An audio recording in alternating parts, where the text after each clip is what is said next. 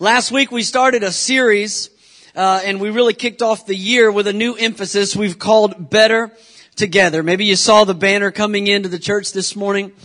And I really believe this is more than a sermon series. It's a vision that God has put in our hearts for this year. And the key to God doing what He wants to do in this church in 2017 is us wrapping our hearts and minds around this statement. We're better together. And so as we get into the word today, I want to just encourage you uh, in this thought again of being better together. If you missed it, maybe you weren't here last week, part of the vision uh, that God has put in our hearts to make this happen, an announcement that we made last Sunday was that um, we just brought, at the beginning of this year, we brought uh, Chris Merrill on staff as our connections pastor for the church. So if you missed that last week, we're super excited. Yeah. So excited about having him on the team. And, you know, we don't even have an office set up for him yet, but we've had a great week. Just, uh, we had an awesome staff meeting on Tuesday. He helped me on, uh, Saturday with officiating the funeral service for Sister Doris Dellen, which by the way, maybe you saw the, the flower arrangement back there in the back. Uh, that was that was given to us by her family, and we just wanted to have that displayed today for her honor. And uh, I, am just so encouraged by having Chris uh, on the team here, and so excited about what God is doing and wants to do in us as a church in this new year. Last week, I started with a statement, and I just want to say this again: that God has something special that He wants to do in your life. And I believe it is directly connected to what He wants to do in this house. The work that God wants to do in your life is connected to what He wants to do in this house. We could say it like this, that God is at work in our house for your heart. And the opposite is true. God is at work today in your heart for this house when you're better, we're better. Did you ever play on a team where somebody just got hot? You know, maybe it was a basketball team and then one person just gets on fire. They just start, and some of you are like, I have no clue where you're going with this illustration, but some of the guys are nodding with me. Some of the ladies are with me. Thank you.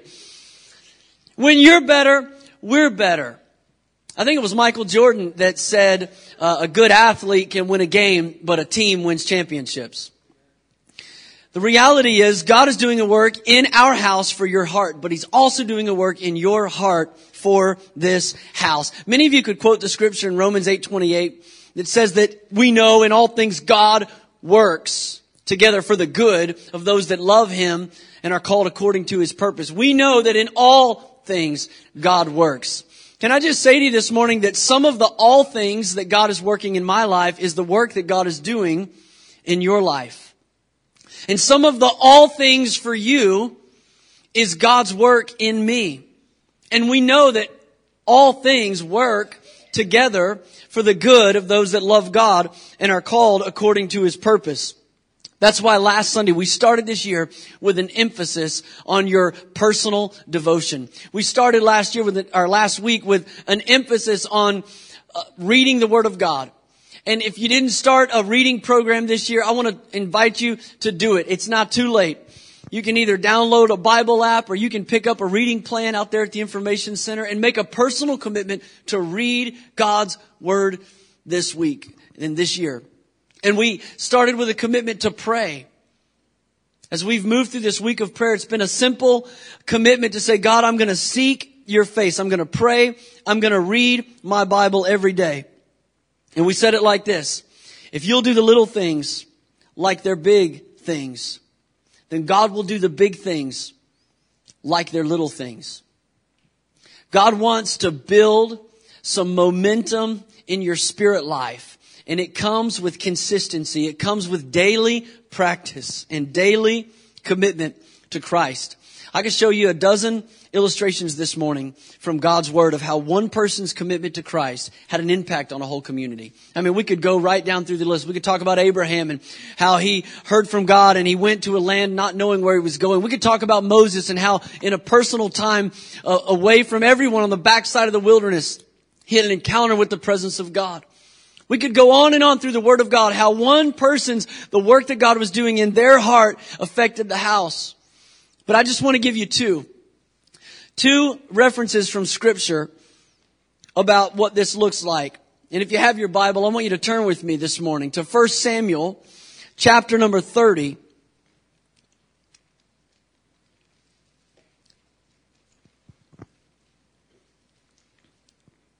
First Samuel chapter 30.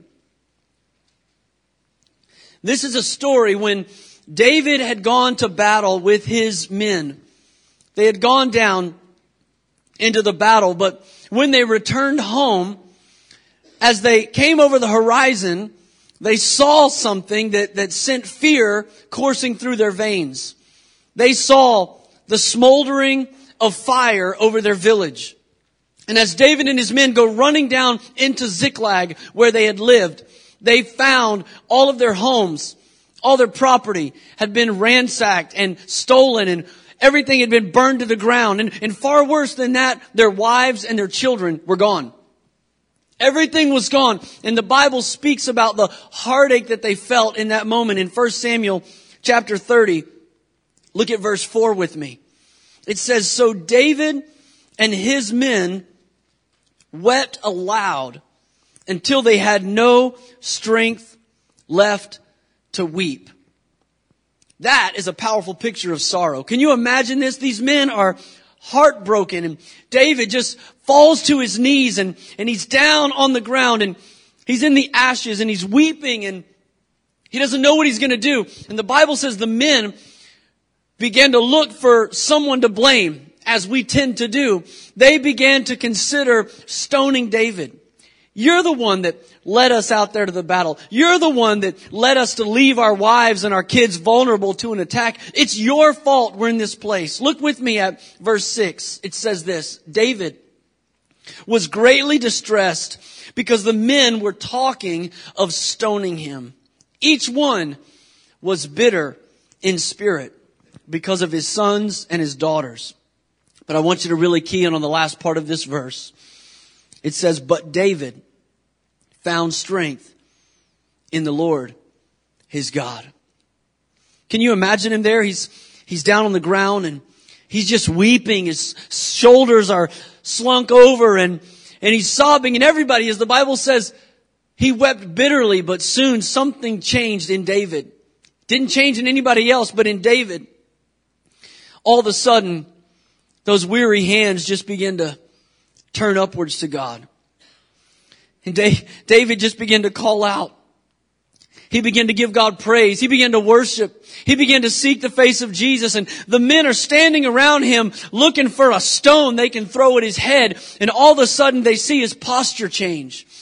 David encouraged himself in the Lord and something shifted in his heart that caused a chain reaction in the house of Israel. All of a sudden the men the men begin to put their stones down. David begins to stand to his feet. He begins to give them a plan. All of a sudden, he begins to rally them and they start following his lead once again. And they go out and they pursue the enemy and they recover their wives. They recover their children. And on top of that, God blesses them with the plunder of the enemy. One man's personal encounter with God turned an army's bitterness into their blessing. God wants to work in your heart for the sake of the house. Let me tell you about another biblical example. Simon Peter, one of Jesus' disciples. There's a, a scripture in Luke chapter 22, verse 31 and 32 that we're going to look at in just a moment, but this is a time when Jesus is about to go to the cross. He's been with his disciples for three and a half years. He's about to go to Calvary and and, and everyone can feel the tension in the air. I mean, you, you could cut it with a knife. It was, it was a tense moment in their relationship and And this is the time where the disciples were really, they had their mind in the wrong place. They had been arguing with each other about who's going to be the greatest in the kingdom of heaven. And they really missed the significance of the moment. But it was in that time that Jesus begins to tell them, you're all going to deny me. You're all going to forsake me.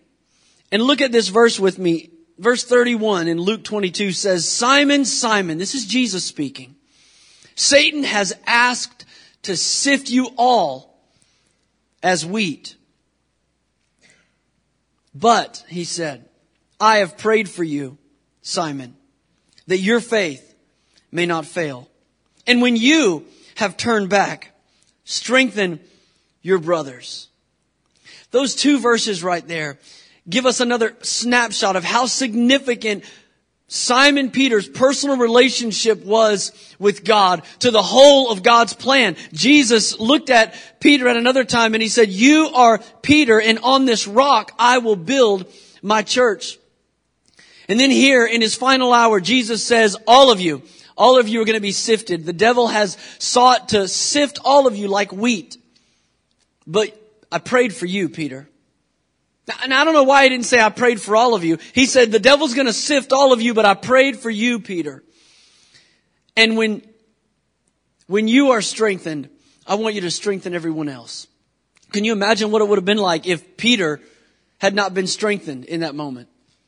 I mean, I don't know what God would have done. It's all speculative, but, but we can read from scripture that Peter was absolutely the key player in the establishment of the church. He was the leader in the church in that era, and it was because did he fail? Yes, he failed. Just like everybody else. Did he deny Jesus three times? Yep, we all know that story. But the reality is, Jesus said, I, I prayed for you so that even though you're imperfect and even though you're going to deny me and even though you're going to fail, I want you to strengthen yourself because I need you to go back and I need you to strengthen your brothers. God wants to do a work in your heart for the house. What you do in your personal, private devotion life, it matters. And I'm going to give you another example, but this third one is, is not from scripture. I want to give you an example of how private devotion to God can impact a multitude of people, but this one, this one comes from right here in this church. As Chris mentioned earlier, and as I mentioned a few moments ago, we had the funeral service for Doris Dellen yesterday. Doris was an awesome woman of God. If you can enjoy doing a funeral, hers would be one you could enjoy doing. It was so easy to preach her funeral. Her life itself preached. It was so awesome. Everybody that stood up and talked about her, talked about her, her faithfulness to God. They talked about how generous she was and how much of an encourager she was and, and how much she impacted them in every way as a woman of faith and a person who was faithful to God, a person who trusted God no matter what she was facing. And, and what was so unique about the service yesterday is I did something that I've never done at a funeral before. Back in September of this past year, Doris was in the hospital at LGH and, and I went to see her. Now I've never done this before. And for all the hospital visits I've had since then, I've never done this again. But that day, I just felt prompted in my spirit because Doris was such an encourager. I mean, she was, she, I would go to pray for her and she would encourage me. That's just the way it was. So I just felt prompted in my spirit that day to, to get my phone out and just record our conversation. So we just sat there in the hospital back in September and at that time, she had already been discharged and she was just waiting to get a ride home and she felt good and she was full of life and we just talked. She told me what to do at the funeral whenever that day comes and she said, but you know, God's not ready for me to yet. He's still got work for me to do here and, and we just talked and, and she shared. And so yesterday, Doris helped me preach her own funeral because I took a couple of the clips from the service and I, I, I let her speak for herself. And in the conversation that I had with Doris in the hospital back in September, she revealed the secret to what everybody could testify to. She revealed the secret to her consistency. And I want you to just hear a little bit of that testimony this morning. Go ahead.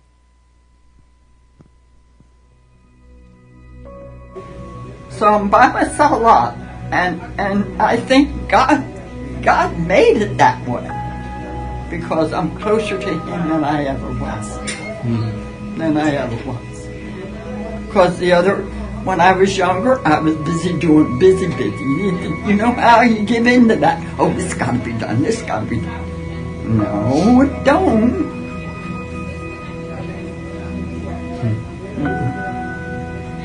Well, I've taken those words to heart because you speak from a place of wisdom and experience. And it's true that all of us, we get so busy. But that's the truth. We get so busy and yeah. and you know, Jesus, his question echoes to all of us. Could you not tarry with me one hour? One, uh, one hour. Just one hour. Yeah. And there's nothing more important Yeah. than that. I don't know. Right now, I must be reading four or five different parts of the Bible. I read, I read parts of where am I? Ezekiel. That's hard. Mm. That is that's tough reading. And I, I'll read something. I'll say, "Well, I don't even understand what I'm reading." Yeah. And I ask the Holy Spirit to help me understand what I'm reading. Give me the wisdom I need Yes. so that I have the knowledge I need to pray right.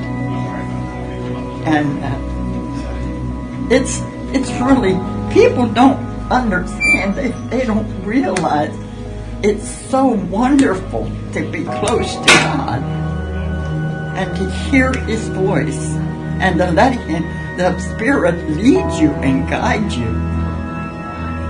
You know, you don't have to get yourself all befuddled over things. Just ask Him and He'll show you. That's the way it is. Yeah. It's not hard. It's it's easy. Once you're you're really close to him, it's easy. Like I said, he's my bud. yeah, he is. He's my buddy. He's my friend.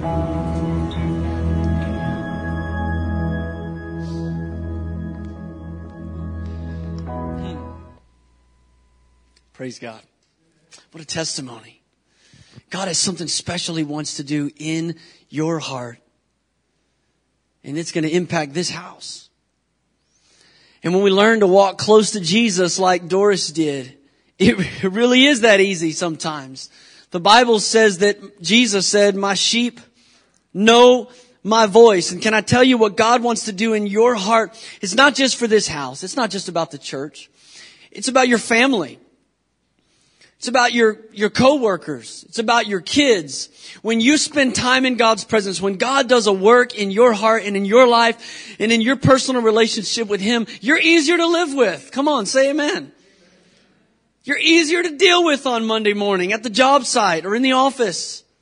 When you've spent time with God, when you've come away from all of the noise and all of the stuff of life, as Doris would say, busy, busy, busy, busy. And here she was at 89 years old looking back saying, you know what? All that busyness, the most important thing is Jesus.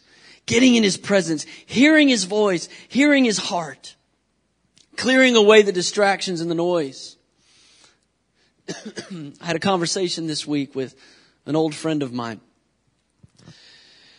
Man that I looked up to, a man that, uh, a godly man, faithful man. Hadn't talked to him in few years. And he called me, wanting help, needing prayer.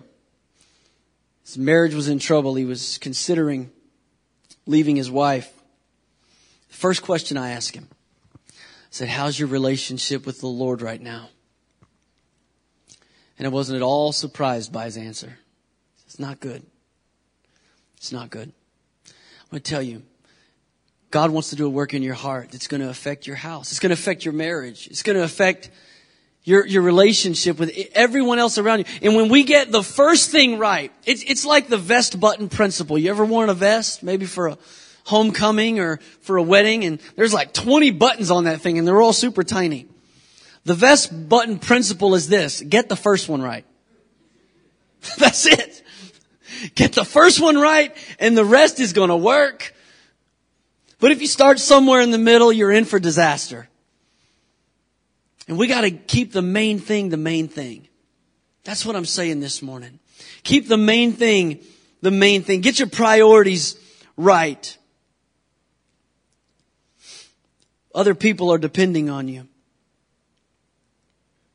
You know, it's funny, we call it our personal devotions because they're quiet and they're our own thing, but I want to promise you that your personal devotions are going to have a public impact. They really will. I, I want you to look with me at a scripture in, in 1 Corinthians chapter 12. We actually went to 1 Corinthians 12 last week, but a different portion of scripture that's there in the text.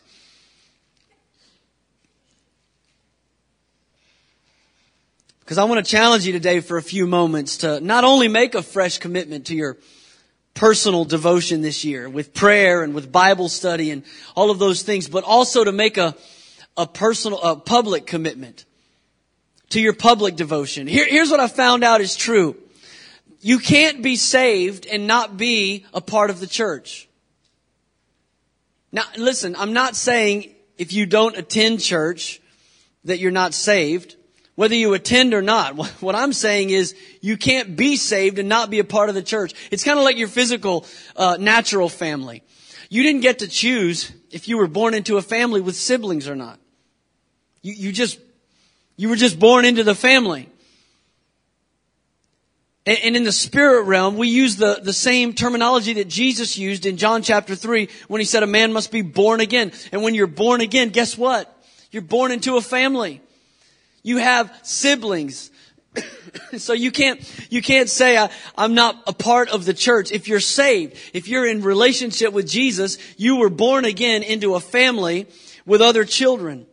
And the Bible talks about some issues in 1 Corinthians 12 that, that Paul was dealing with with the church. They had some misunderstandings about spiritual gifts. They had misunderstandings about the way the church was going to function. And one of the issues that he had to deal with was the perception that some people had that they didn't need anybody else. That they could just, you know, they could just have their own relationship with God and there was no need for anybody else. And Paul is addressing that issue in 1 Corinthians chapter 12. He's addressing the issue of people trying to say it's okay to just worship in isolation all the time, as long as, you know, it's me and Jesus. And here's what Paul writes in 1 Corinthians 12, beginning in verse 21. And I want to, I want to read down through verse 27. Paul, speaking metaphorically of the church, says, the eye cannot say to the hand, I do not need you. And the head cannot say to the feet, I do not need you. On the contrary, those parts of the body that seem to be weaker are indispensable. You know, I figured that out again this week. I had a, fingernail on my pinky that got off in the quick and I pulled it. You ever done that before? And it started bleeding from way down in the quick. Man, the small parts are indispensable. Not once this week did I say, man, you know, my pinky's having a rough week. It was me having a rough week. Um, yeah, I know I'm being a big baby, but Paul said the small parts that seem weaker are indispensable. I'm just saying amen to what Paul said. They're indispensable. Look at the next verse, 23. The parts that we think are less honorable, we treat with special honor. And the parts that are unpresentable are treated with special modesty. While our presentable parts they need no special treatment. But God has put the body together, giving greater honor to the parts that lack it, so that there should be no division in the body, but that its parts should have equal concern for each other. How many of you know he's talking about the church right now? If one part suffers, he says, every part suffers with it. If one part is honored, every part rejoices with it. And then he makes it really clear in verse 27. Now you are the body of Christ, and each one of you is a part of it.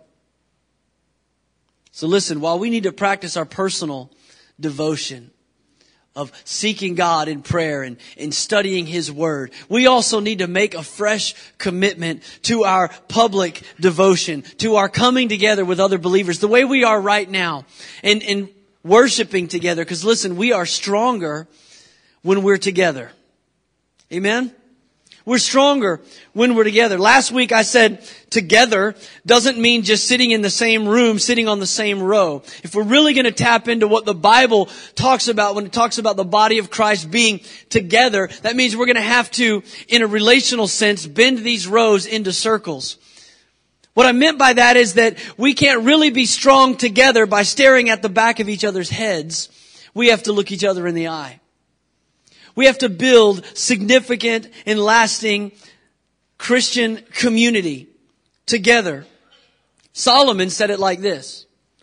Solomon said in Ecclesiastes 4, look at this on the screen. He said, two are better than one because they have a good return for their labor. If either of them falls down, one can help the other up.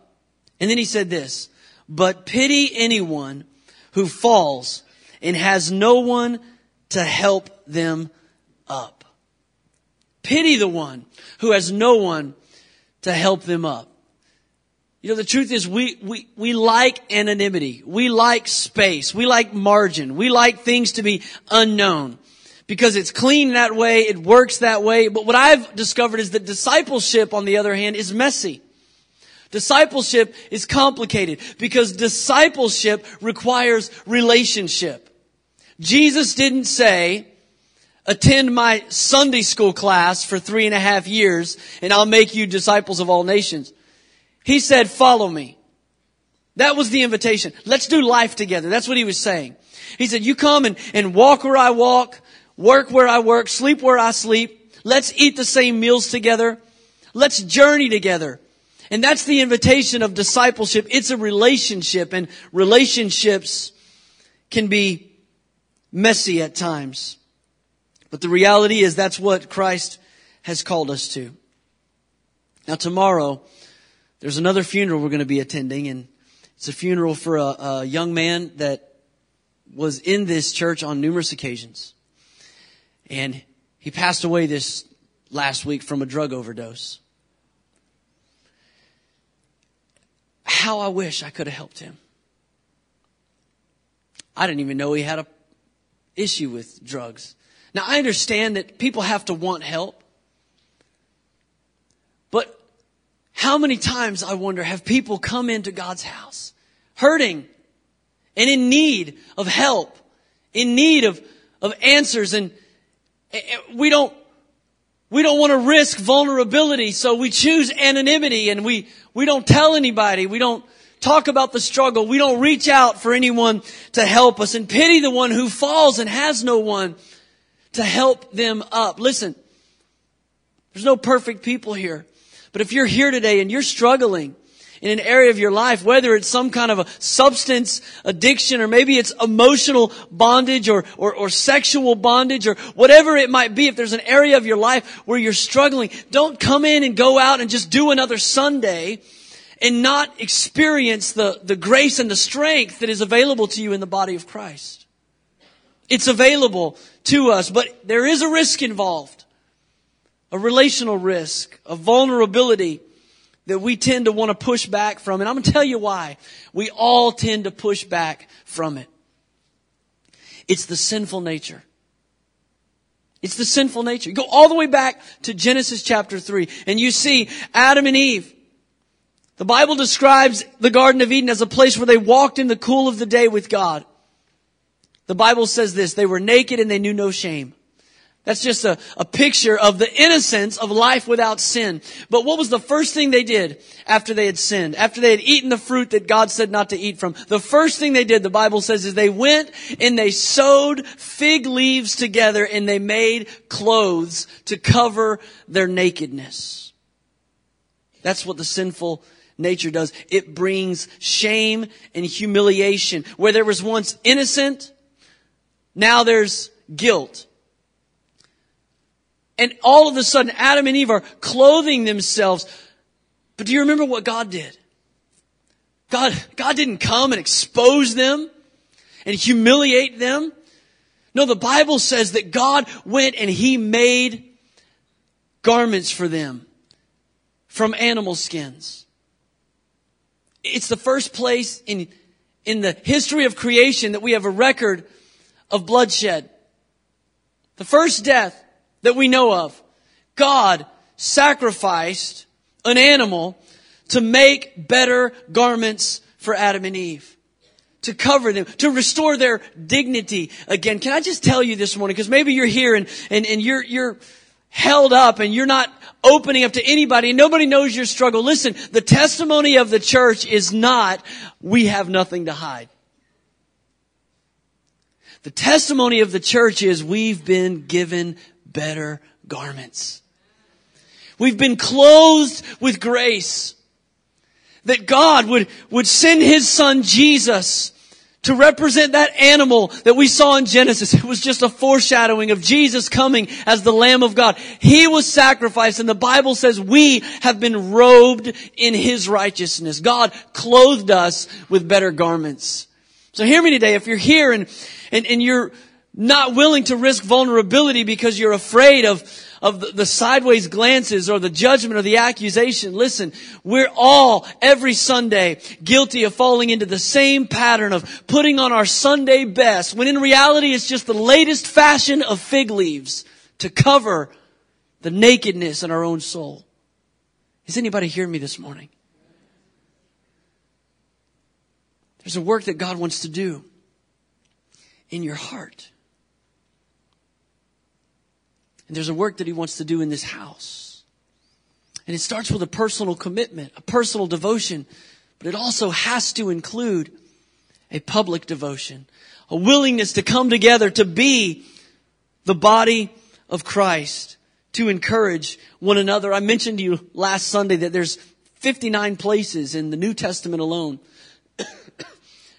where the Bible gives us one another statements about how we're supposed to act with one another, how we're supposed to interact with one another as the body of Christ. One of those commands says this, do not slander one another.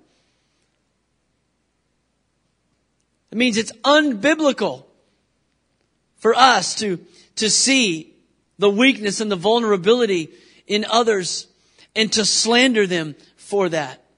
Let me read this verse to you out of James chapter 4. Brothers and sisters, do not slander one another. Anyone who speaks against a brother or a sister or judges them speaks against the law and judges it. We, we need to be reminded of, of these strong words today that when we speak against a person, we're actually speaking against the law and we're trying to judge the law. Here's the problem with that. He goes on to say in verse 12, there's only one lawgiver and judge. And it's the one who is able to save and destroy. But you, who are you to judge your neighbor? Too often we've, maybe personally, you've experienced what it feels like to have somebody else push God off the mercy seat and become judge, jury, and executioner in your own life. And if you felt that before, the tendency is to recoil and say, I'm not going there again. I'm not going to, I'm not going to show anybody my weaknesses. I'm not going to show anybody my vulnerability. And we make that grave mistake of walking away from the strength that is ours through the church of Jesus Christ. And we spend the rest of our days sewing grass skirts together and play in church. But the word is for the church. We can't slander. We can't, we can't give sideways glances to, to the mistakes in other people's lives. We're, we're called by God not to pick the fig leaves off of each other's outfits, but we're called by God to help each other when one of us falls. Pity the one who has no one to help them when they fall. There's another one another in the scripture. In Romans chapter 12, verse 16, it says, live in harmony with one another. Do not be proud, but be willing to associate with people of low position. Do not be conceited, he says. Do not be proud. Live in harmony with one another. That's what God's called us to do, to stick together so that we can encourage each other. I heard a story uh, this past week of of a fisherman who invited his friend to go fishing with him, and even though the guy couldn't swim at all, he decided to go ahead and go. So he gets into the boat, and they go out from the shore a little way, and pretty soon the non-swimmer catches a big fish, and he starts reeling it in, and he's excited and he's fighting and loses his balance, and he falls in to the lake.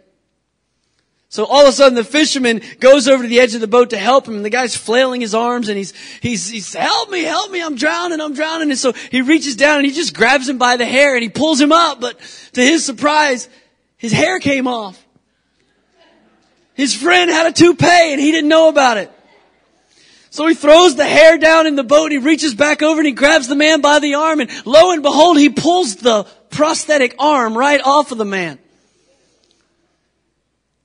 The man's still flailing and screaming the whole time. And so he goes back down and he reaches deep into the water and he grabs a leg. And I, I know this story's true because I got it off the internet. And the wooden leg just comes right off in his hand. So there's this man with no arms and legs. We'll call him Bob. Floating in the water. And he says, help me! Help me, I'm drowning. Finally, the fisherman's so frustrated, he says, how can I help you if you won't stick together? And as stupid as that story is, I think that maybe Jesus would say the same thing to the church sometimes. How can I help you if you won't stick together? I already have helped you. When you were born again, you were born into a family. I surrounded you with my sons and with my daughters to strengthen you, to encourage you, to help you in your time of need. That's what God wants for this church. That's what He wants for your life. But we have to stick together. We have to stick together. Listen, God is at work in your heart for this house. He's at work in my heart for this house. The things that God is doing in me are for your good and vice versa. But we have to stick together. Have you ever seen a, an Amish barn raising? You ever, ever seen one of those where, you know, I read an article a few years ago. I think it was in Ephrata, maybe several years ago, but there was a, an Amish barn that had gone down and uh, it burned to the ground. And by the that was like on Friday, and by Monday it was back up again. Maybe some of you remember that that story. But it's amazing how they do this. I want you to look at this because this is a picture of what Jesus wants for the church. I want you to see this video. Go ahead and play that. This was a time lapse video of, of a barn raising out in Ohio. And as I watched that, I saw a plan, a very clear plan that somebody had put in place. And I saw unity and I saw organization and each member doing its part. This is a picture of 1 Corinthians 12. Each member doing its part. And as you look at that, I just want you to hear what the Word of God says to us in 1 Thessalonians chapter 5.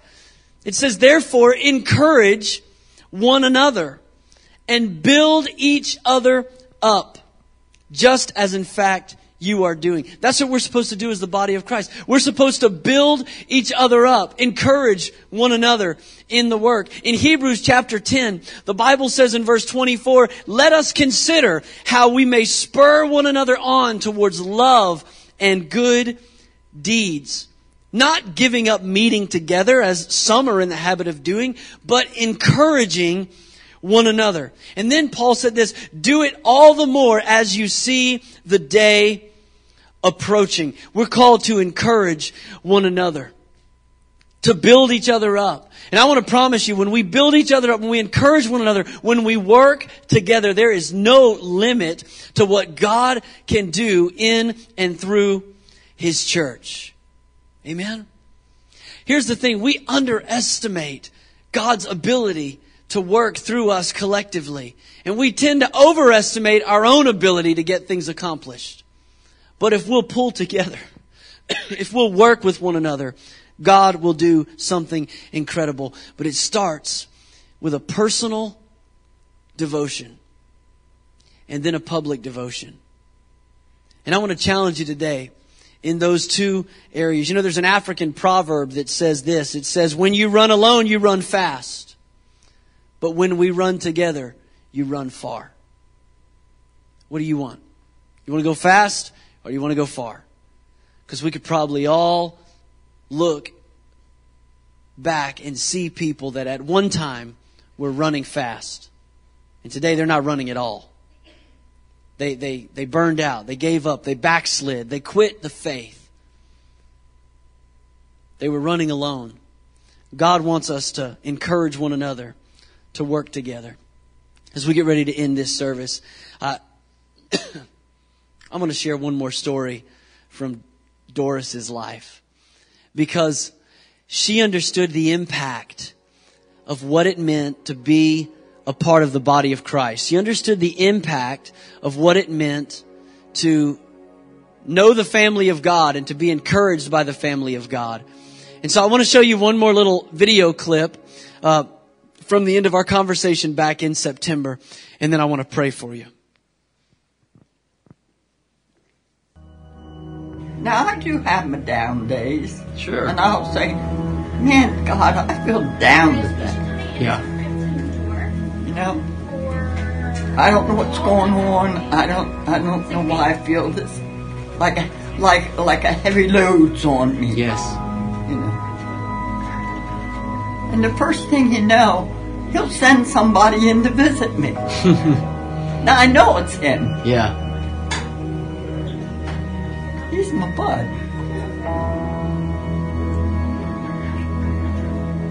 Well, can I pray with you? Oh, please, Let's do it.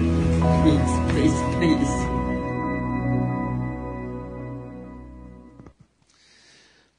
God wants to send people in your time of need. We're better together. I want to challenge you today. We're going to pray all over this room. I want to invite you to bow your head with me, close your eyes, and before we pray about the public devotion, I want to challenge you in your personal relationship with God. If you're here today and, and you're not serving the Lord,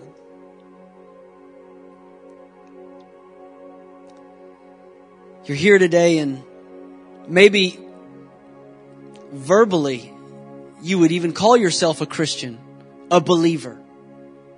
But it's been nothing more for you than just a name tag. You, you don't know Jesus right now as the leader of your life. You don't know him as your, as your friend. You can know him today in that way. Whether you've never known him before, maybe you've just gotten busy, busy, busy, and you haven't slowed down enough to spend time with him. If you feel far from Jesus today, he hasn't left you. He hasn't abandoned you. I want to invite you to just come back to the cross. Come back to maybe that moment where you, you knew you had him. Maybe it was at an altar. Maybe, maybe it was in the church. But in your spirit, hear him calling you today. He's drawing you. He wants to commune with you. He wants to talk to you as friend to friend. So if you're here today and you say, I,